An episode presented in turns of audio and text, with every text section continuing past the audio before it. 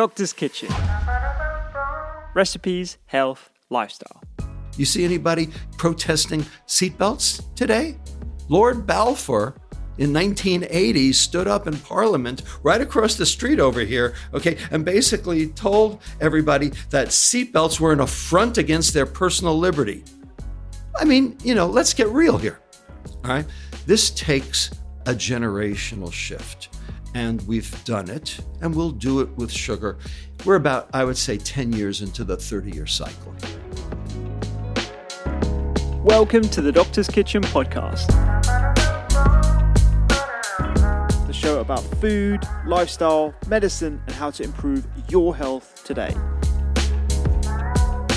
I'm Dr. Rupy, your host. I'm a medical doctor, I study nutrition, and I'm a firm believer in the power of food and lifestyle as medicine. Join me and my expert guests where we discuss the multiple determinants of what allows you to lead your best life.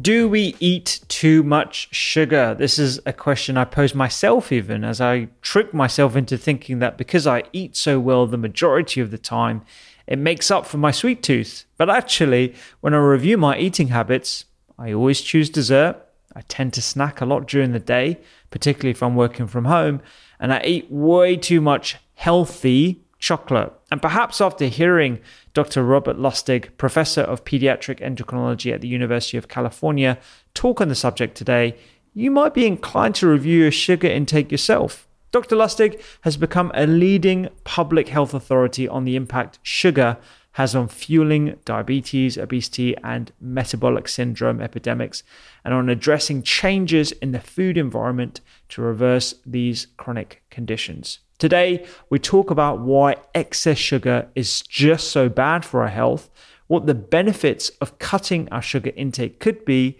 why there is nothing wrong with fruit, and the differences between sugars, the blood tests we should all be ordering, and of course, why a calorie is not necessarily a calorie. Dr. Lustig also reveals some incredibly exciting research that he and friend of the podcast, Dr. Rachel Gow, have collaborated on where they've re engineered ultra processed food to be metabolically healthy. Could this be the answer to a public health crisis? Only time will tell, and I'd love your thoughts on the subject as well. Remember, you can watch this podcast on YouTube. Just go to Doctor's Kitchen on YouTube, and you can download the Doctor's Kitchen app for free from the App Store. Plus, you can subscribe to the Eat Listen, Read newsletter. We also have seasonal Sundays, which you get bundled in on a Sunday, which teaches you about a seasonal ingredient, how to cook it, the origins of it, the history of it, and the flavor profile, as well as the potential benefits of that ingredient, too. For now, onto my podcast with Dr. Robert Lustig.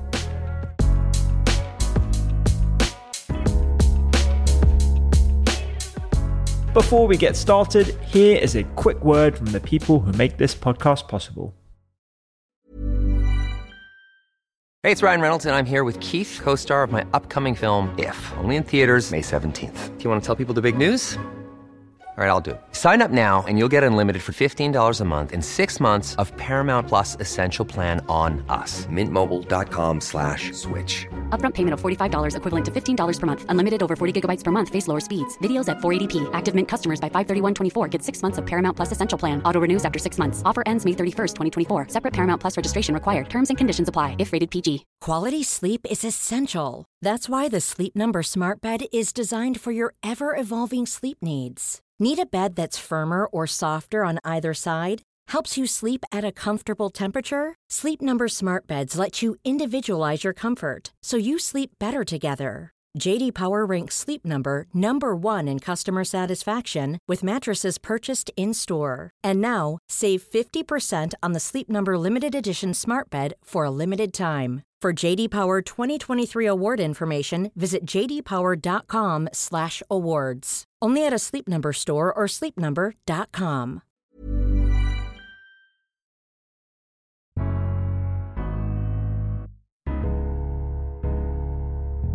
Robert, fantastic to have you here. We're going to get right into this. What are some of the signs, if people are listening or watching this now, that people can be aware of that can signal that they're eating too much sugar? Oh my gosh. well, first of all, that's everyone. um, in fact, we're supposed to consume six to nine teaspoons of added sugar maximum. Obviously, lower is better.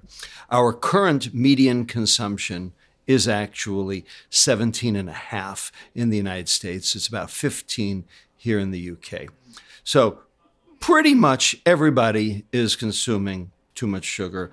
And it's not because they're spooning, you know, uh, one lump or two, you know, into their coffee or tea. It's because of the consumption of ultra processed foods. Now, obviously, what what are the symptoms? Is what you're asking. Well, first of all, craving. You know, anybody who says, "Oh, I have a horrible sweet tooth," that's sugar addiction until proven otherwise. And people don't understand that. People think, well, sugar is just empty calories. No, in fact, sugar activates the reward center of the brain, the nucleus accumbens, and everything that activates the reward center in the extreme is addictive. So we have chemical addictions, cocaine, heroin, nicotine, alcohol, sugar.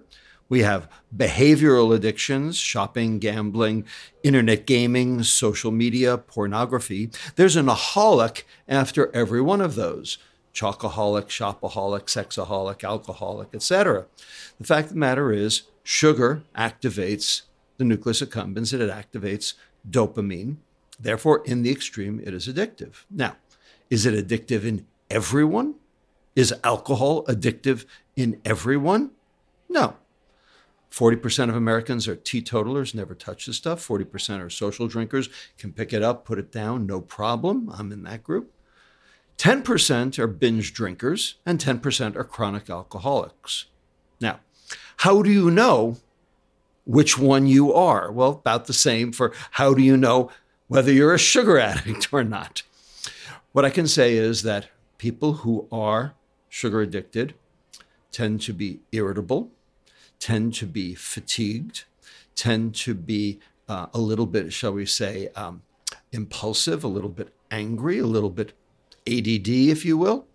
Uh, and of course, the main way is they tend to be very tired and they gain weight.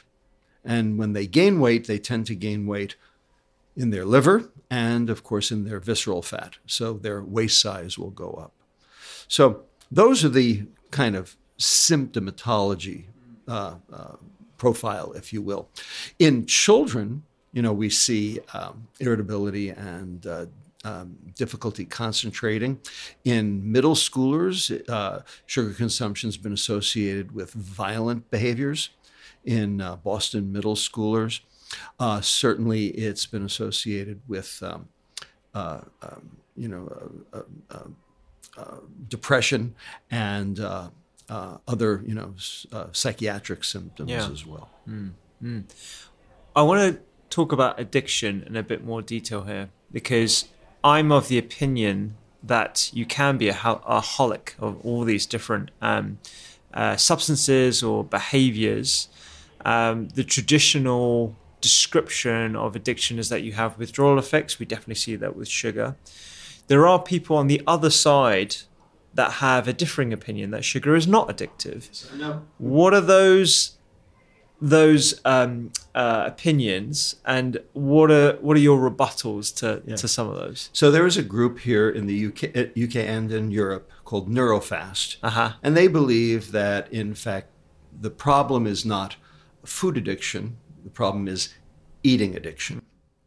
Well, if that's the case, then you know there's no specific food that is addictive. Well, what that does is that gives the industry carte blanche to basically put anything they want in. Um, when you uh, look at you know what they say, first of all, they give alcohol a pass, and then they give caffeine a pass. And well, you know, alcohol, caffeine. I mean, like sugar is not addictive, but alcohol and caffeine are, but you're giving them a pass. Like, how does that work? They also say sugar is energy and it's necessary for life. garbage. Where does that come from? Now, it is true that glucose is energy. It is true that your liver can metabolize glucose for energy, and so can your brain, and so can every other organ in your body. That's true. But the question is do your organs need glucose? And the answer is they need it, they, but you don't have to consume it to get it because your body will make it. It will make it out of protein or fat, process called gluconeogenesis. So, yes, you need glucose, but you don't need to eat glucose. Fructose, the sweet molecule in sugar, there is no biochemical reaction in the body that requires it. It is completely vestigial to all animal life on this planet. And it is a mitochondrial toxin. It inhibits three enzymes that are necessary for mitochondria to work properly.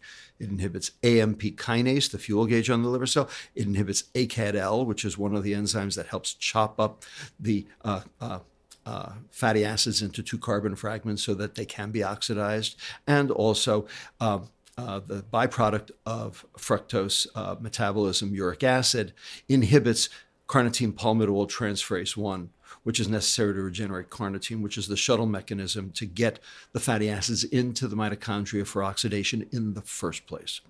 In other words, fructose is a chronic dose dependent mitochondrial toxin. So the fact that it has four calories per gram is kind of irrelevant. In the same way that alcohol has seven calories per gram and is kind of irrelevant. There's no dietitian on the planet who would call alcohol food.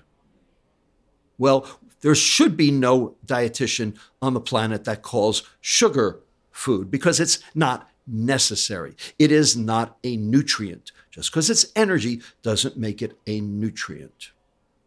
In fact, sugar is not food. Okay? The definition of food. What is the definition of food? Substrate that contributes either to growth or burning of an organism. Well, I've just shown you that sugar actually inhibits burning because it inhibits mitochondrial ATP generation. How about growth? My colleague, Dr. Efrat Monsonego Ornan at Hebrew University Jerusalem, head of the Department of Nutrition, has shown that sugar actually impairs linear growth. It impairs cortical growth. It impairs trabecular growth. Right? It hijacks growth. It promotes cancer growth through fermentation, through the Warburg effect, but it in fact actually inhibits growth. So if a substrate actually inhibits burning and inhibits growth, is it a food? In fact, sugar is not a food. Sugar is a food additive. That's what sugar is. And we have plenty of data to support food additive addiction. So, this is where the argument becomes actually not just semantic. Food versus eating addiction. Ultimately, what we're talking about is food additive addiction. And that's one of the things I'm trying to you know, promote and get across to uh, both the public and to NeuroFast because, you know, they got to get with the friggin' program. and with the uh, just on that on that point around uh, food addiction, I think it also comes down to how socially acceptable some of these items are. Mm-hmm. You know, if you take the the glib example of smoking, it was very socially acceptable 60, 70 years ago, and it took decades for it to become socially unacceptable. And Absolutely. I think we're still at the early stages when it comes to, to sugar the, right. as an additive. I couldn't agree with you more, Rupy. I mean, uh, smoking went from fashion to filthy habit yeah. in 30 years. Mm. Okay? Now, how did that happen? And why did it take 30 years? And the answer is we taught the children. The children grew up and they voted. And the naysayers are all dead. Okay, this is a generational shift and unfortunately requires a generation to be able to see it. In the fact, we have had four, count them, four cultural tectonic shifts, both in the US and UK, over the last 30 years. And here they are. Number one, bicycle helmets and seatbelts. Number two, smoking in public places. Number three, drunk driving. Number four, condoms in bathrooms. Each of those was basically third rail of politics 30 years ago. If a legislator had stood up in a state house or Congress or Parliament or the Duma or anywhere else in the world and promoted any legislation about any one of those four things, they'd have gotten laughed right out of town. Nanny state, liberty interest, get out of my kitchen, get out of my bathroom, get out of my car. Today, they're all facts of life. No one's belly aching about any of those. Okay. Oh, we're belly aching about new stuff like COVID vaccines. I mean, it's not like we'll ever solve the, the, this issue, but those four, you know, they're they're settled. There's no arguments about. You see anybody protesting seatbelts today? Lord Balfour in 1980 stood up in Parliament right across the street over here, okay, and basically told everybody that seatbelts were an affront against their personal liberty. I mean, you know, let's get real here. All right. This takes uh, a, generational shift, and we've done it, and we'll do it with sugar. We're about, I would say, 10 years into the 30 year cycle. Yeah. Yeah, yeah, I see, I, and and it does feel like it's quite early in this uh, in this journey of changing perceptions socially around sugar. And I guess you know one of the other things I think is quite important to distinguish is uh, the different types of sugars that we have in our food supply. We mentioned ultra processed foods, but maybe we could use the example of uh, a whole food that contains natural sugars like fructose, um, like an apple, let's say uh, and uh, a juice, which is somewhere along that processing, and then something where you have an apple-like substance added to something that's wrapped and you'll find in a, in a candy bar or whatever. And walk us through sort of what the the body receives in those three right. silly examples. So, you know, people always say to me, you know, Dr. Lustig, you are so, so full of crap. Okay, because what you're basically telling us is don't eat fruit. Now, I never said that. In fact, Eat all the fruit you want as long as it's fruit. Okay, so what's the difference between fruit and fruit juice? Okay, big difference. And the answer is the fiber. Now, people think fiber is what you throw in the garbage after you've juiced the fruit. In fact, the fiber is the reason to consume the fruit in the first place.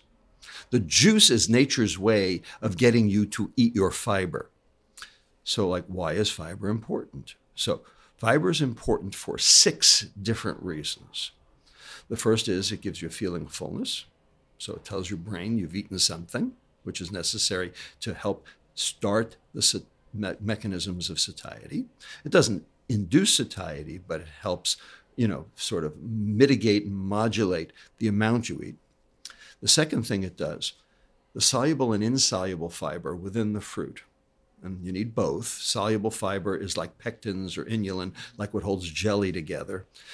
Insoluble fiber is cellulose, like the stringy stuff in celery or cardboard for that matter. Okay? When you consume the whole fruit, you're getting both. And what happens is that the insoluble fiber sets up a lattice work, a fishnet, if you will, on the inside of your intestine. And the soluble fiber are globular. They plug the holes in the fishnet like kelp would. And together, they form an impenetrable secondary barrier that prevents absorption of glucose, fructose, sucrose, simple starches from getting from the intestinal lumen into the bloodstream. So you are delaying the absorption. You are delaying the glycemic response. Therefore, you are delaying the insulinemic response and you're attenuating it.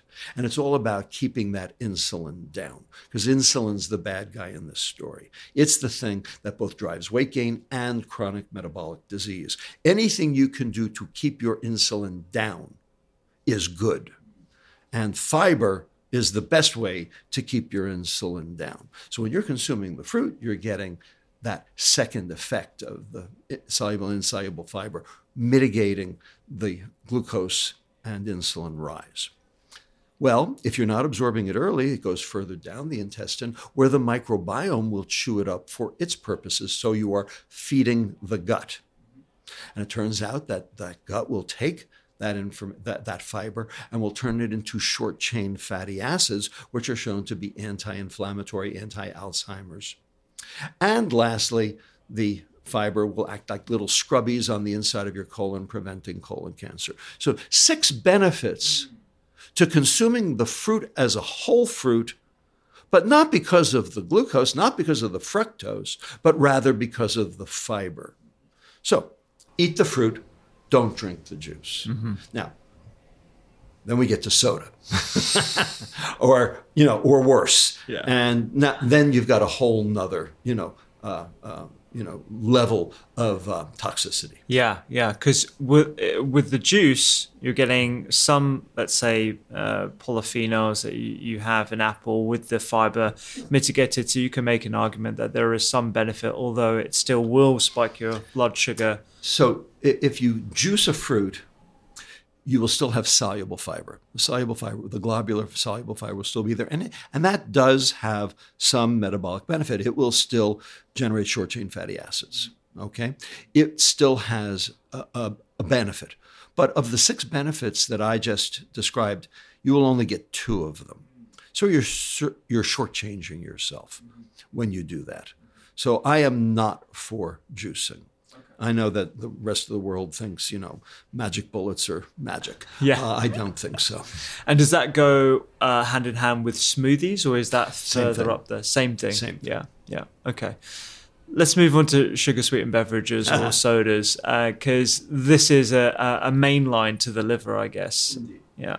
Uh, so talk us through what happens when you have a, a, a high fructose uh, corn syrup sweetened sugar uh, beverage or uh, Well, sir, first of all, uh, sucrose, table sugar, cane sugar, beet sugar, the stuff you put in your coffee, is what you have in your UK Coca Cola.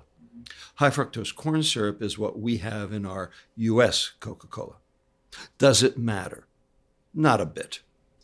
They are exactly the same. Now, I mean, technically, they're not the same. Um, uh, sucrose is one glucose, one fructose with an O-glycosidic linkage linking the two. So it's a disaccharide. High fructose corn syrup is one glucose, one fructose, not bound together with that O-glycosidic linkage. So they are free. So they are monosaccharides. So people seem to think that that means something.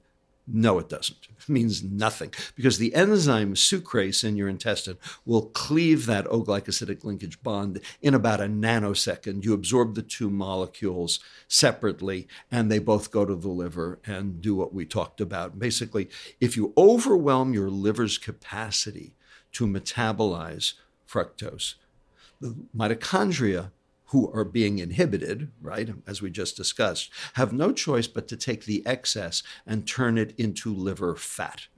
This is a process called de novo lipogenesis, new fat making.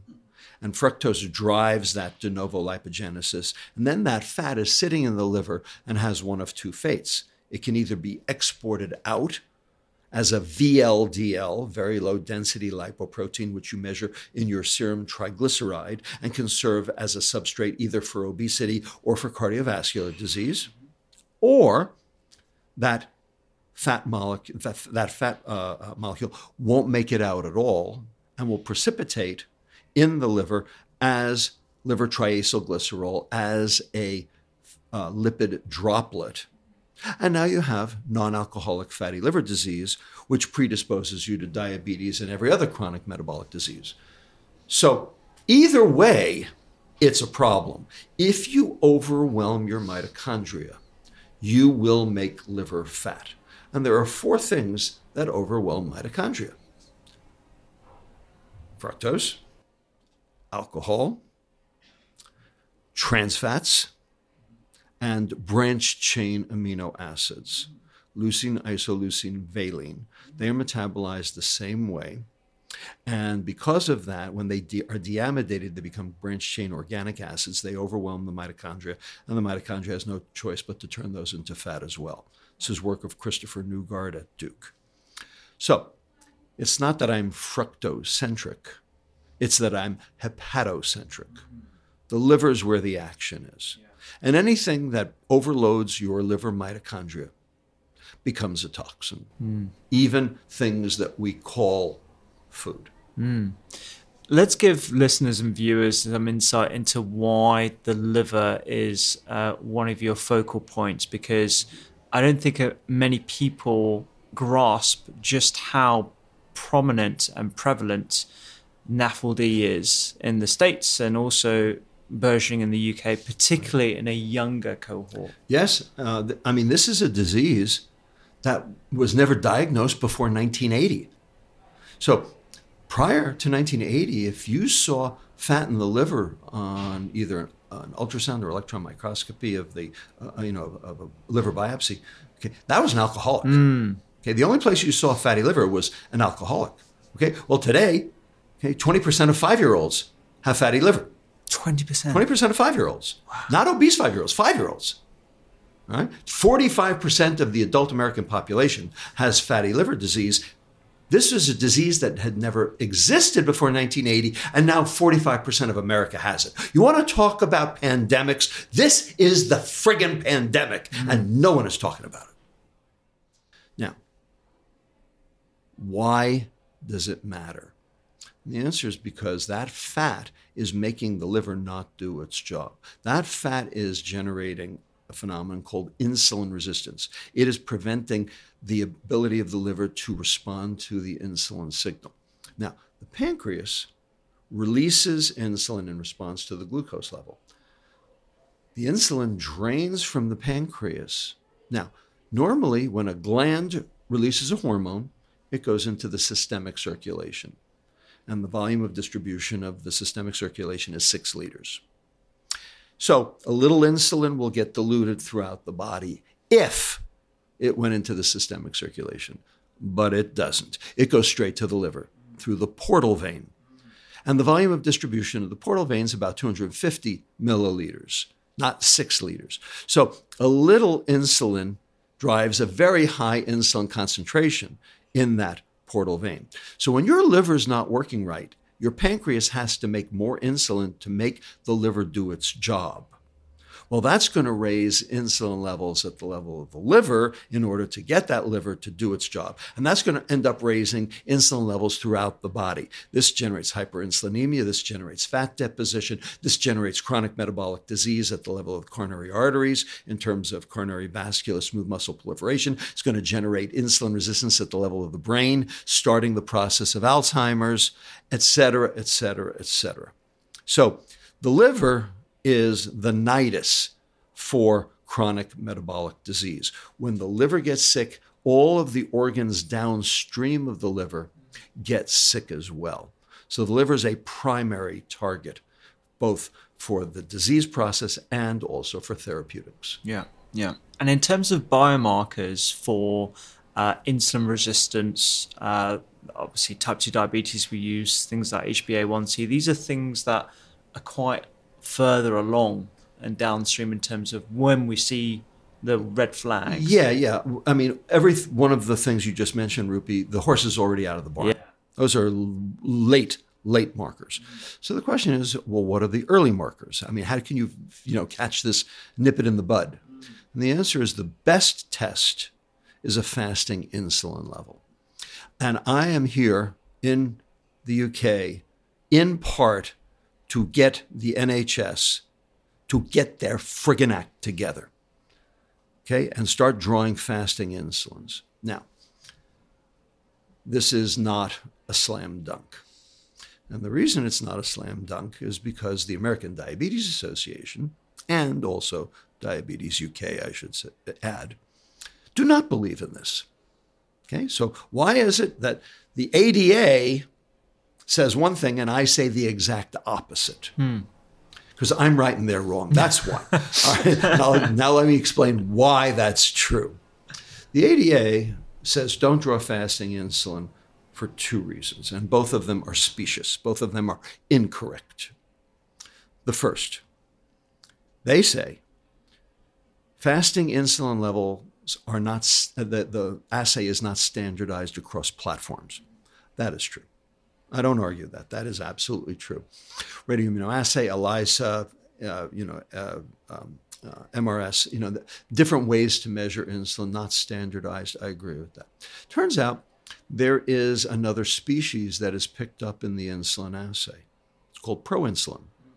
So you're from your medical schooling, you know that your pancreas makes a uh, peptide called proinsulin, and then an enzyme called prohormone convertase 1 cleaves a piece of peptide out of that proinsulin called C peptide. And then you make the mature insulin molecule, and then the mature insulin molecule gets secreted in a vesicle from the pancreas. Proinsulin only has 5% of the activity of the mature insulin molecule. It's a prohormone, it's not really an active hormone. Well, when your pancreas is under duress, when you have a high glucose level and you got to get it down and you're significantly insulin resistant, your pancreas can't wait. Okay. And so it's not going to wait for that PC1 to cl- cleave out that C peptide. It's going to release the whole friggin' molecule. And so you will end up with hyperproinsulinemia. This was actually work by Dr. John S. Yudkin, not John Yudkin, okay the famous British nutritionist physiologist of the 1970s, the one who argued with Ancel Keys. This is his cousin, John S. Young. Oh, he's actually cousin. Oh, right. Yeah, okay, cousin. Yeah, a, yeah. wonderful guy. I've met him several times. He is he's a he's a uh, he, he's a major force in the field, and uh, uh, my I tip my hat to him. Okay, but hyperproinsulinemia. Well, turns out the insulin assay will often pick up both. So the American Diabetes Association says, well, don't draw it. I mean, you're basically measuring two species at once. That's true. Who cares? It's high. That's what matters. All right. And if it, it, and if you got treatment, it would go down, and you could mon- monitor that. So I think that's a specious argument. I just think the ADA is just off base. Second reason they say don't draw it. They say fasting insulin levels do not correlate with obesity. That is also true. It correlates with metabolic health. Okay. And there are plenty of obese people who are metabolically healthy, yeah. and there are plenty of thin people who are metabolically ill. Mm. That's right. It doesn't correlate with obesity. It correlates with metabolic health. That's exactly the reason to draw it. Mm. So the reason they say not to draw it is actually the reason to draw it. So the ADA you know, you got your head up, you know, you, you know where, and um, I'll debate you any moment you would like, okay? In any forum you choose, and I'm going to win. Is there a cost consideration with fasting insulin at all, or is it's there is that a mute point? Fourteen dollars and fifty cents wow. in America. Wow. Okay. And if it's that in America, it's probably going to be cheaper over here. Probably. Yeah. Wow. Okay. Are there other markers that we can be looking at in the interim yeah. whilst we don't have fasting insulin as the standard across the NHS? Right. So there are some other uh, uh, metabolites that uh, and intermediaries that are valuable. Uric acid is very valuable. Now, the problem with uric acid is the normal range. So uric acid, as, you, as I said, is a byproduct of fructose metabolism you know, so it goes from fructose 1-phosphate. Okay, you know, uh, uh, when when, the, when fructose gets um, phosphorylated to fructose 1-phosphate, ATP goes to ADP, then ADP goes to AMP, which goes to IMP, finally to uric acid. So uric acid will go up. Now, normally we think of uric acid as being associated with purines, with meat. It's also associated with sugar, both. Right? So it's a proxy for sugar consumption. And uric acid levels should be less than 5.5. But if you look at the lab slip, it'll tell you that the upper limit of normal is 7. Now, why is that? Why is 5.5 the my upper limit and the lab slip's upper limit is 7? The answer is because the entire curve has shifted to the right over the last 40 years because everyone has metabolic syndrome. Because 93% of Americans are metabolically unfit. That's why. All right. And so basically, you know, how do you determine a normal range? You take 10,000 specimens from people who say they're healthy, you know, you figure out the mean and two standard deviations and you draw the line. All right. Well, if everyone's sick, you know, the whole curve has shifted to the right. So 5.5 is actually the upper limit of normal for uric acid. And that's a relatively earlier marker. The second one is ALT, alanine aminotransferase. So this is a marker for liver fat. Again, same issue. What's the normal range? Normal range is up to 25. Now, on the lab slip, normal range is up to 40. Same issue. Over the last 40 years, it has moved from 25 to 40. When I started medical school in 1976, the upper limit was 25. It's now 40 because everyone's got fatty liver. So these are two markers that are valuable and cheap and in a standard chem panel that you can use, but you have to be able to interpret them properly. And the first thing you have to do is get rid of the highs and the lows.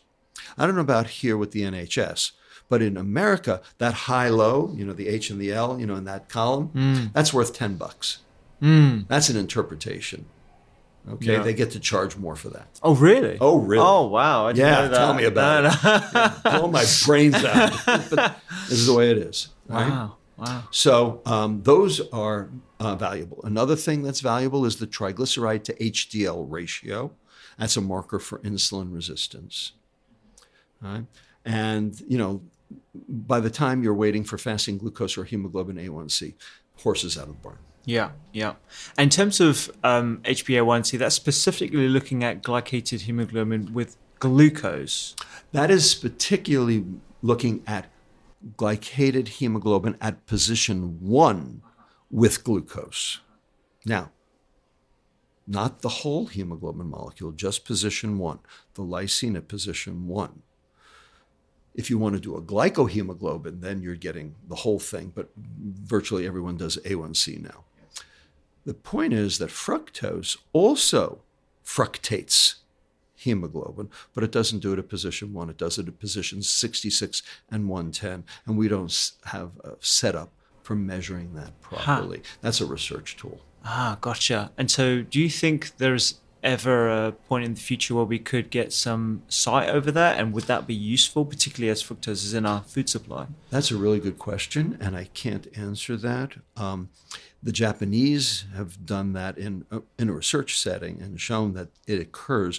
Whether or not it will end up having clinical relevance and help us in any meaningful fashion, I would have to see data. Mm. And uh, we're still waiting for that. Mm. Give us an insight into some of the uh, foods that might have hidden sources of sugar in, because I'm always asked about, okay, which food should I avoid? And there's the obvious ones, but there's perhaps some less obvious choices that people aren't as aware of when it comes to sugar? It's everywhere. I mean, it's just everywhere.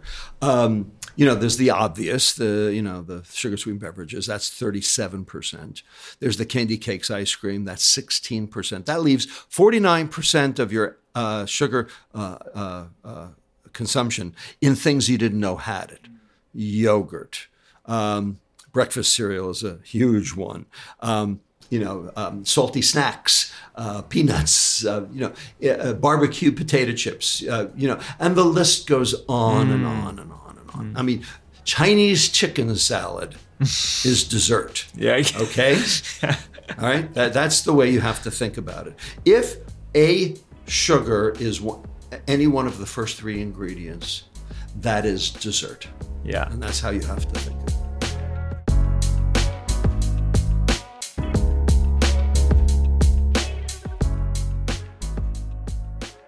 In your clinical experience, um, I remember hearing you talk about how you show parents to uh, how you practically remove sugar from their diets, but also their kids' diets as well. I wonder uh, if you could perhaps give us some anecdotes of what those children and adults would experience when they removed sugar yeah. of, after, let's say, 30 days. Right. So in, in 2010 to 2014, we performed a study that we've now published five papers on, uh, where we took obese kids with metabolic syndrome from our own clinic at UCSF. So, Latino and African American, all high sugar consumers, all with metabolic syndrome, you know, obesity plus at least one comorbidity. We figured out what they were eating at home on their home diet. We studied them on their home diet. And then for the next nine days, we catered their meals. No added sugar. We took the percent calories of added sugar from 28% down to 10%. We gave them fruit. That was their only source of sucrose, was fruit. Everything else we wiped out the added sugar in the food. Now, if you do that, if you go from 28 to 10%, you're removing 350 to 400 calories a day out of the kid's diet. And if you do that for 10 days, kid might lose weight. We didn't want them to lose weight. We actually want them to stay the same weight or even gain weight because we knew the critics would say, well, of course, the kid got better, the kid lost weight. Yeah. You know, so what? We didn't want them to lose weight. We needed them to stay the same or gain. So we had to replace the 350 to 400 calories a day of sugar that we had taken out with something that was equicaloric. We gave them extra starch. So, in the vernacular, we took the pastries out, we put the bagels in. We took the sweetened yogurt out, we put the baked potato chips in. We took the chicken teriyaki out, we put the turkey hot dogs in. So we didn't give them good food, we gave them crappy food. We gave them processed food. We gave them food from local supermarket, Safeway. Okay? Food you can buy, but you know, not necessarily the food the kid would normally choose directly, but the parents were okay with it because it was, you know, Safeway food. They could get it themselves if they needed to. But we supplied it. And we gave them a scale. And every day we'd call them up, what'd you weigh? And if they were losing weight, eat more, you know, in order to maintain their weight stability over the course of the 10 days. And then we studied them again 10 days later in their fructose restricted state every aspect of their metabolic health improved with no change in calories and no change in weight. 22% reduction in liver fat, 46% reduction in the conversion of sugar to fat in the liver, 49% reduction in triglyceride levels, 7% reduction in visceral fat, and most importantly, their pancreas started working right their pancreatic secretion and their insulin sensitivity all improved. In other words, we reversed their metabolic syndrome with no change in calories, no change in weight, showing this was not about the quantity of the food, it was about the quality of the food. And that sugar was indeed a direct, chronic, dose dependent mitochondrial toxin. And that should have been perhaps not the nail in the coffin for the calories in, calories out argument, but mm. certainly, you know, enough evidence for us to change our thinking at an industry level around calories in, calories out. Well, the food industry does not want to change. yeah. The food industry, you know, the energy balance model, the calories in, calories out model, that's how they got here. That's their gravy train because they say, well, you know, you get to choose what calories you want, and everyone has discretionary calories. And if you want to spend them on sugar, you know, you should be allowed to. So they subscribe to the energy balance model because it's good for them. Now, just so happens there are several other models. One is called the carbohydrate insulin model, that it's the refined carbohydrate and sugar because of the insulin rise. And I thus far have subscribed to that. This, of course, has been also been promulgated by my colleague at Boston Children's, Dr. David Ludwig. I'm Lustig, he's Ludwig. Someday we're going to open a law firm. Yeah. uh, turns out there's a third model called the redox model, which has to do with oxidation reduction abnormalities in reactive oxygen species that ultimately uh, leads to false metabolic signaling within cells and leads to proton leak, which leads to mitochondrial dysfunction, which is related to the two models but different. And then finally, most recently, we've developed the obesogen model, specific chemicals in the environment like bisphenol A and phthalates and you know uh, PFAS, you know uh, uh, um, polyfluorinated alkylated substances like Teflon um, that uh, also you know generate obesity as well. And it turns out what they all have in common, all the models, all four models, is reactive oxygen species. Oxidative stress. Oxidative stress, by sending false signals to cells, tell the cells to do, basically metabolize differently because the cell thinks there's a proton leak. And so it thinks it needs to shut down its mitochondria. And so we're trying to unify the various hypotheses and try to get rid of the calorie. The calorie needs to die. Yeah. My job is to kill the calorie because the calorie is what the food industry hides behind. Yeah, yeah, yeah. And I, I guess uh, in addition to that, and I I know you've touched on this in the past. It's um, what about stress? Stress Yeah. and and What sugar about and stress? Fat. Yeah, yeah. so stress does several things. Number one, it causes insulin resistance on its own. Cortisol is a primary driver of insulin resistance. Cortisol is also a primary driver of uh, amygdala activity. And one of the ways to try to mitigate increased amygdala activity is with food, but higher density food. So it increases appetite. Right? And so um, stress basically makes everything worse. In addition, stress puts your prefrontal cortex to sleep, puts it into suspended animation. So any cognitive control that you might have had over your diet goes out the window as soon as you are chronically stressed. And so your amygdala just goes hog wild and, you know, says, feed me in order to feel good so that you can get a rewards, uh, you know, uh, system generation at the level of the nucleus accumbens. So my colleague in uh, Paris and I, uh, his name is Dr. Philippe Gaussier. He's a robotics professor and a neuroscientist, an interesting portfolio. Um, he and I have been working for the past three years on a com- computational model of the limbic system. And basically it all comes down to the amygdala, the fear center. And there are a lot of things that alter that amygdala. And cortisol, obviously, you know, that it's ground zero for what's going on. And so when your amygdala is under attack, okay, all hell breaks loose. And basically that's what's happened to our society in the last 50 years. Yeah, I mean, as a general practitioner and even someone working in A and E, it's definitely something that I specifically ask and look for uh, whenever somebody is complaining of a weight-related issue uh, or a metabolically uh, metabolical um, issue. I think that's uh, a- an important consideration. Absolutely. Yeah, If, if you're stressed, you can't fix it. yeah, You yeah. gotta you gotta unstress. So the question, of course, is how do you do that? yeah, yeah, and there's the problem. Hey, and that and, and that is where individual, you know, personalized medicine really comes in. Is because everyone's got a different reason for their stress, yeah, and there's no there's no one size fits all for that. Yeah, yeah.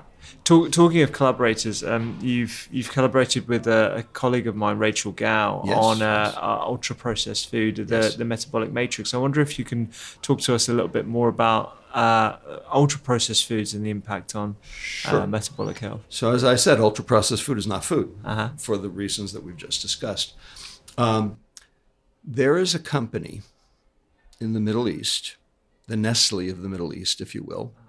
Uh, it's called KDD, Kuwaiti Danish Dairy Company, uh, and they make all sorts of crap. they make flavored yogurts. They make uh, frozen, you know, I- ice cream. They make uh, uh, flavored milks. They make confectionery, biscuits, tomato sauces. Okay. The CEO and founder of KDD is a Kuwaiti national born in the UK who fed Kuwait through the first Gulf War. And Queen Elizabeth knighted him. So he is Sir Muhammad. So how many Sir Muhammads you know? Not many. He is a wonderful guy. okay. Okay, an absolute. He is a prince. The guy is an absolute. You know, um, a stand-up guy. I, I love him. Okay, but Sir Muhammad, eating his own food, weighed 350 pounds and had type 2 diabetes and back pain at age 48. And so he went to his UK doctors, and his UK doctors gave him insulin and oral hypoglycemics, and he got worse. And he felt awful. And so he said, I've got to figure out what to do. So he started going on the internet and doing his own, you know, research. And he found Jason Fung and me. Jason is an adult nephrologist in Toronto who has seen enough diabetic nephropathy in his day and has, you know, glommed on to intermittent fasting as a primary, you know, therapeutic tool. Fair enough. and found me. And anyway, he started doing what we said, and he lost 100 pounds. His type 2 diabetes went away, his back pain resolved, and he thinks we hung the moon. Okay, that's all good. And then he has his aha moment, his moment of epiphany. Wait a second, if I did this to myself, eating my own crap, what am I doing to the rest of the Middle East? And so he talked with his sister, who was the chief financial officer, and, and they agreed. You know, since they're privately held, they don't have Wall Street quarterly reports, they don't have shareholders to placate, that they would take the long view and they wanted to turn their company around and make it metabolically healthy. Mm. Now, how do you do that? So they called me and they said, We would like to engage you in a long term project to help us develop the method for being able to make processed food healthy. Now, initially, when I heard that, I thought to myself, oh, that's a fool's errand. that ain't going to happen. But, you know, the more I thought about it, I said, you know, there are certain principles that we could certainly make things better. And so we, I convened a scientific advisory team, Dr. Gow, fatty acid expert, uh, Dr. Tim Harlan, uh, who's head of culinary medicine at George Washington yeah, University. Well. Yeah. Wonderful guy. Love him. Mm. Okay. Best dressed doctor. Yeah, he is. Yeah. I love it. I love him. I, he's like my bro. Yeah. Um, Wolfram Alderson, my uh, social media director and has been in the food business for a long time. And Andreas Kornstadt uh, from Hamburg, who is a uh, computer data scientist, Stanford trained. And we uh, convened the five of us and we developed a protocol, a set of tiers criteria. Uh, uh, KDD, uh, uh, you know, submitted all of their various ingredients for uh, chemical analysis by the company Eurofins, and basically what we did was over the course of uh, the three years of the of the project, we developed the roadmap for being able to take a company and take the item, you know, the 180 items, the 180 SKUs in this company and turn them around to be metabolically healthy. And to KDD's credit, 10% of their portfolio has turned around. That's incredible. Yeah. That's absolutely incredible. Yeah. That's like the in my mind, that's almost like the pinnacle of your career. Everything that you've been doing and working up to this point is changing the giants that produce what is it 80 90% of our foods? Indeed. And the point is that obviously if KDD alone does it it you know goes nowhere. But you know that's why we told KDD at the beginning of the project that our goal was to publish this. This had to reach you know the general public uh, so that it could be used as a template for other companies to be able to do the same thing. And that was you know inherent in our uh, in our uh, initial agreement. And so we published this in Frontiers in Nutrition back on March 30th. It's called The Metabolic Matrix Reengineering Ultra Processed Food to Protect the Liver, Feed the Gut, and Support the Brain. This is wonderful. I'm getting sort of like goosebumps because if you're creating the playbook for a company the size, perhaps it's not as big as Nestle or well, know, it's not as big as Nestle. It's big enough. It's big enough to yeah. demonstrate to the bigger players that this is possible and this is the Feasible, direction of travel, scalable, huh. and profitable. Absolutely, yeah. Because I, I always think you know these large companies uh, get a bad rap for good reason, but they were tasked with creating portable long shelf life, palatable foods and distribu- distributing them at a global scale. And they've done that fantastically at the expense of metabolic health. That's at the correct. expense of our, our metabolic health. health was the um, you know the the, the trade-off. Yeah, yeah, yeah, yeah, exactly. And that's so if you're demonstrating that you can do all those things plus metabolic health, that's phenomenal. That's right. really going to have a massive uh, uh, impact on on health across across the world. And that's the goal. Brilliant.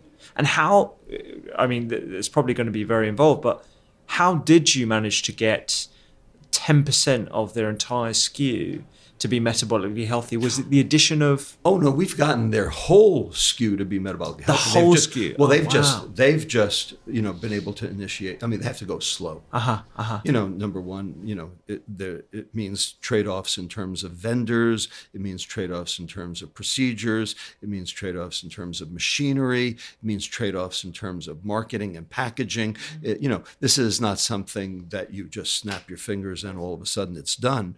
Okay, it you know it has to be phased, and so they've been able to do this thus far with 10%. You know, the goal is for the whole line to ultimately change. And the most important thing, and this is kind of weird, but the most important thing was they didn't tell the public about it. interesting. So they Because just made they the told changes. the public about it, they say, ah, doesn't taste good." You say something's healthy, ah, it doesn't taste good. you know? Yeah, It's like an automatic. Yeah yeah yeah yeah. When you don't tell the public, they don't know the difference. Yeah, yeah, yeah. That's a really good point. I mean, Alicia Crum, I believe, in Stanford University, she's done studies about the perception of healthy foods, and people immediately make the assumption that it's not going to taste nice That's right. If it's got a health. That's right. Tom Robinson took the same hamburger and wrapped it in two different, you know, wrapped it in a McDonald's wrapper, wrapped it in a brown paper wrapper, and automatically the McDonald, the one in the McDonald's wrapper tasted better. I mean, you know, this is, you know, you know, play play on your brain. Yeah, yeah. And was it with the addition of things like functional fibers to the original products, or is it a real sort of rewriting the, the No, no, we're from- adding fibers to things that normally didn't have fiber. We're adding um, uh, uh, fatty acids and omega 3s to things that didn't have omega 3s. So there's a lot of additions. There's a few subtractions. We're getting rid of the emulsifiers. We're getting rid of a lot of the artificial colors because they generate reactive oxygen species. Interesting. And price. It's a little bit more expensive.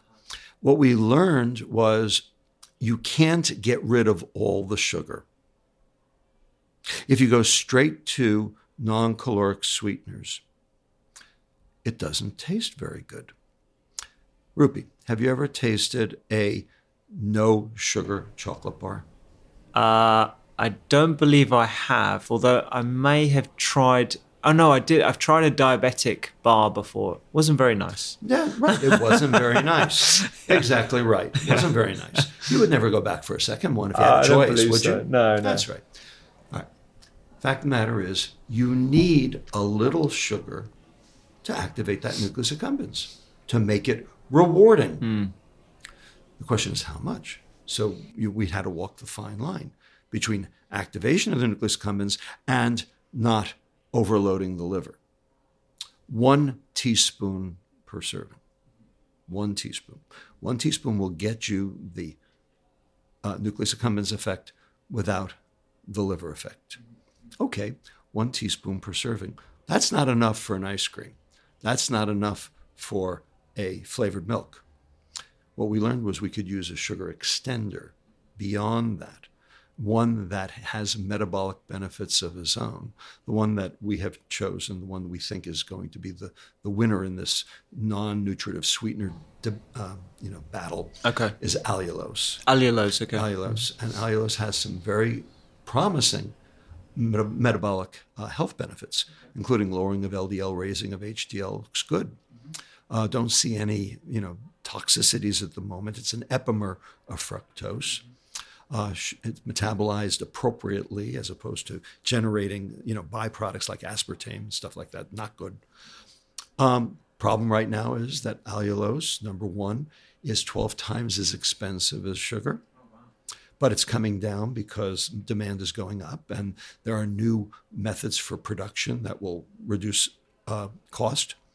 And also, currently, the EFSA has said allulose is okay, but the Gulf Cooperation Council has not yet.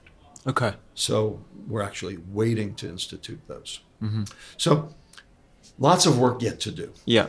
Yeah. And is allulose excreted uh, by the Kidney. liver? Uh, Kidney. oh, kidney. Sorry. Okay. Yeah. Yeah. And uh, there aren't any local effects that we know of allulose. Not that we know of. Ah, interesting.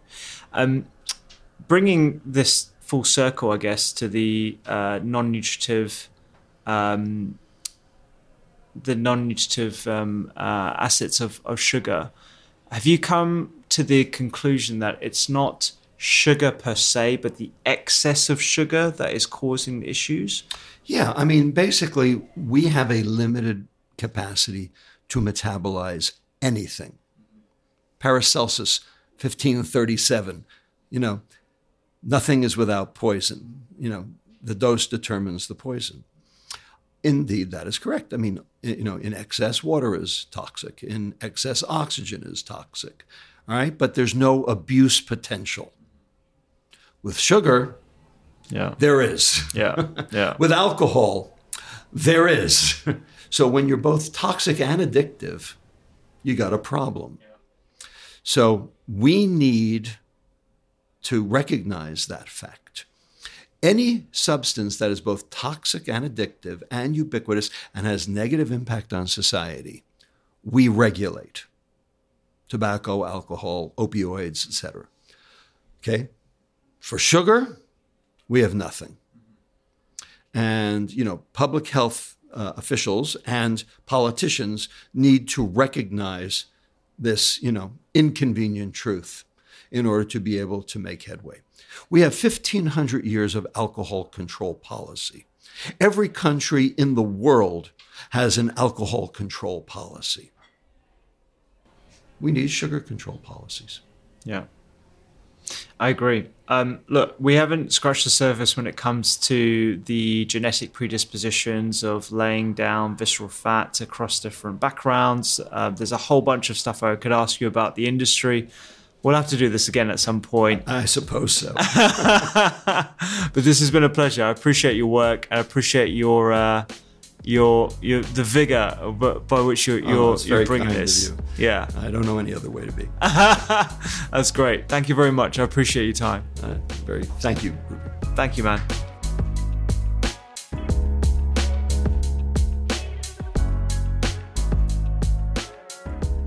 Thanks so much for listening to this episode of the Doctor's Kitchen podcast. Remember, you can support the pod by rating on Apple, follow along by hitting the subscribe button on Spotify, and you can catch all of our podcasts on YouTube if you enjoy seeing our smiley faces. Review show notes on the doctorskitchen.com website and sign up to our free weekly newsletters where we do deep dives into ingredients, the latest nutrition news, and of course, lots of recipes by subscribing to the Eat, Listen, Read newsletter by going to thedoctorskitchen.com forward slash newsletter. And if you're looking to take your health further, why not download the Doctor's Kitchen app for free from the App Store? I will see you here next time.